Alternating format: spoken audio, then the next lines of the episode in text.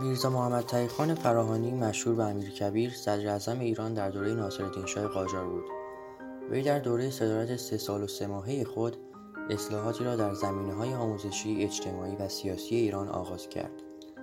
امیرکبیر دارالفنون را بنیان نهاد مسجد و مدرسه دینی ساخت نشینی در محیط علما و خانی را محدود و شورش ها را سرکوب کرد. او با دستیسه اطرافیان شاه از مقام خود برکنار و به کاشان تبعید شد و به دستور شاه به قتل رسید. قبر وی در حرم امام حسین علیه السلام قرار دارد. چه حکمتی است در این مردن؟ میرزا محمد تقیخان متولد یکی از محله های عراق بود. پدرش در خانه میرزا اساقای مقام اول به آشپزی اشتغال داشت میرزا تقیخان پس از پدرش در دستگاه قائم مقام ثانی سمت پدر را حفظ کرد. امیر کبیر چند مسجد و مدرسه دینی ساخت از جمله مدرسه شیخ عبدالحسین در بازار تهران. او ساختمان امامزاده زید تهران را بنا کرد و طی یک دستور چاپخانه ها را از چاپ آیات قرآنی بر کاغذهای باطله منع کرد تا مبادا به قرآن اهانت گردد. همچنین در دوره صدارت امیرکبیر استفاده از شراب ممنوع شد و مجازات های سختی برای قانونشکنان در نظر گرفت. چرا که در این دوره در برخی از مناطق ارازل و باش مست کرده و عربده میکشیدند و زنان پس از غروب آفتاب از ترس حمله آنها جرأت بیرون آمدن از خانه را نداشتند.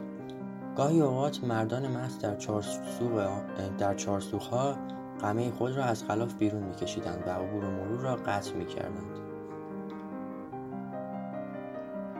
امیرکبیر برای اصلاح وضع نظامی ایران وزارت جنگ را شخصا بر عهده گرفت و یک مدرسه نظامی در تهران تأسیس کرد و معلمان و مربیان نظامی از کشورهای بیطرف برای تعلیم افسران استخدام کرد. لباس نظامیان را متحدالشکل کرد. این لباس شبیه لباس نظامیان اتریشی بود. او برای تأمین اسلحه مورد نیاز چند کارخانه اسلحه سازی در اصفهان، شیراز و تهران به راه انداخت. بنای امارت توپخانه به دستور امیرکبیر در سال 1267 آغاز شد. ساختمان سربازخانه ها در خارج از شهرها و بنای قرابلخانه ها در داخل شهرها و سر ها شروع به ساختن شد. از دیگر اقدامات ساختن قلعه های نظامی و ایجاد پادگان های دائمی بود. از دیگر اصلاحات امیرکبیر تشکیل نیروی دریایی در خلیج فارس و خریداری کشتی از دولت انگلیس بود.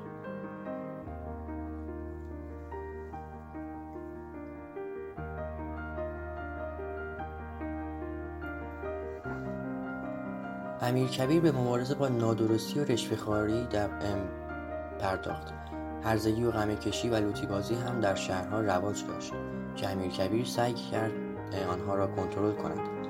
مسئولیت امنیت شهرها به عهده قرابلخانه سپرده شد همچنین القاب دیوانی را حذف کرد. خب بریم سراغ ماجرای تأسیس دارالفنون. با توجه به نتایج و رفتار بد دولت انگلیس نسبت به شاگردانی که در زمان عباس میرزا و سپس در دوره محمدشاه برای تحصیل به انگلیس اعزام شده بود امیرکبیر چنین تشخیص داد که تأسیس مدرسه‌ای در خود کشور و استخدام معلم از خارج با تر و مفیدتر خواهد بود.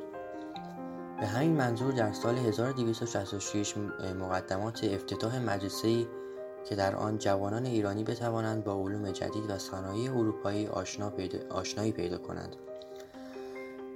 آغاز شد و در آنجا تمام علوم و صنایع و فنون نظامی تدریس می‌شد. به همین مناسبت اسم مدرسه را دارالفنون گذاشتند. در سال اول تأسیس مدرسه مطابق شهر و 105 نفر شاگرد داشت و در هفت رشته به قرار زیر مشغول تحصیل بودند. 26 نفر در توپخانه 20 نفر طب 20 نفر پیاده نظام 5 نفر سوار نظام 12 نفر مهندسی 7 نفر داروسازی 5 نفر معدن شناسی و اما ماجرای قتل امیر کبیر. اصلاحات امیرکبیر موقعیت برخی از ها و درباریان را متزلزل کرد و آنها به امیرکبیر تهمت زدند که انگیزه سلطنت دارد از این رو خواستار ازل وی شدند. همراهی مهدولیا مادر شاه اعتماد الدوله و میرزا آقاخان نوری با مخالفان نیز در ازل او موثر بود. اینچنین بود که آنان ناصرالدین شاه را تحت تاثیر قرار دادند. و با این استدلال که امیرکبیر قصد توطعه علیه شاه را دارد وی را به عزل امیرکبیر ترغیب کردند. از این رو حکم عزل امیرکبیر در 19 محرم سال 1267 به وی ابلاغ شد. چهار روز پس از آن امیر میرزا آقاخان نوری به سمت صدارت دسیسه های تو می‌بینی؟ ورید پاک امیرم من. در تدارک همام است. چه حکمتی است در این مورد؟ 268 به کاشان تبعید شد و در 18 دی ماه 1230 در حمام فین کاشان با بریدن رگ دستانش به قتل رسید.